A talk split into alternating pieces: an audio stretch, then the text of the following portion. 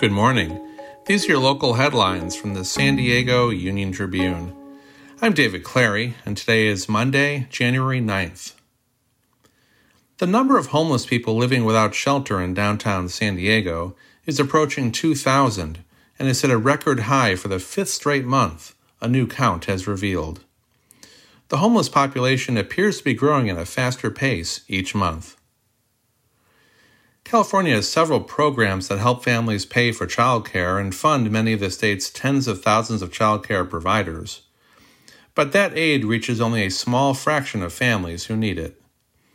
The Union Tribune's five part series that began Sunday examines how the system is falling short and who is paying the price.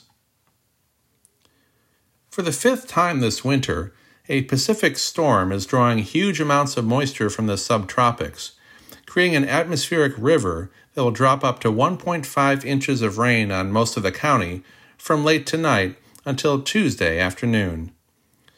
The system will produce winds gusting upwards of 30 miles an hour at the coast. You can find more news online at san diego uniontribune.com. And for more on the biggest stories of the day, listen to our podcast, The San Diego News Fix. Thanks for listening.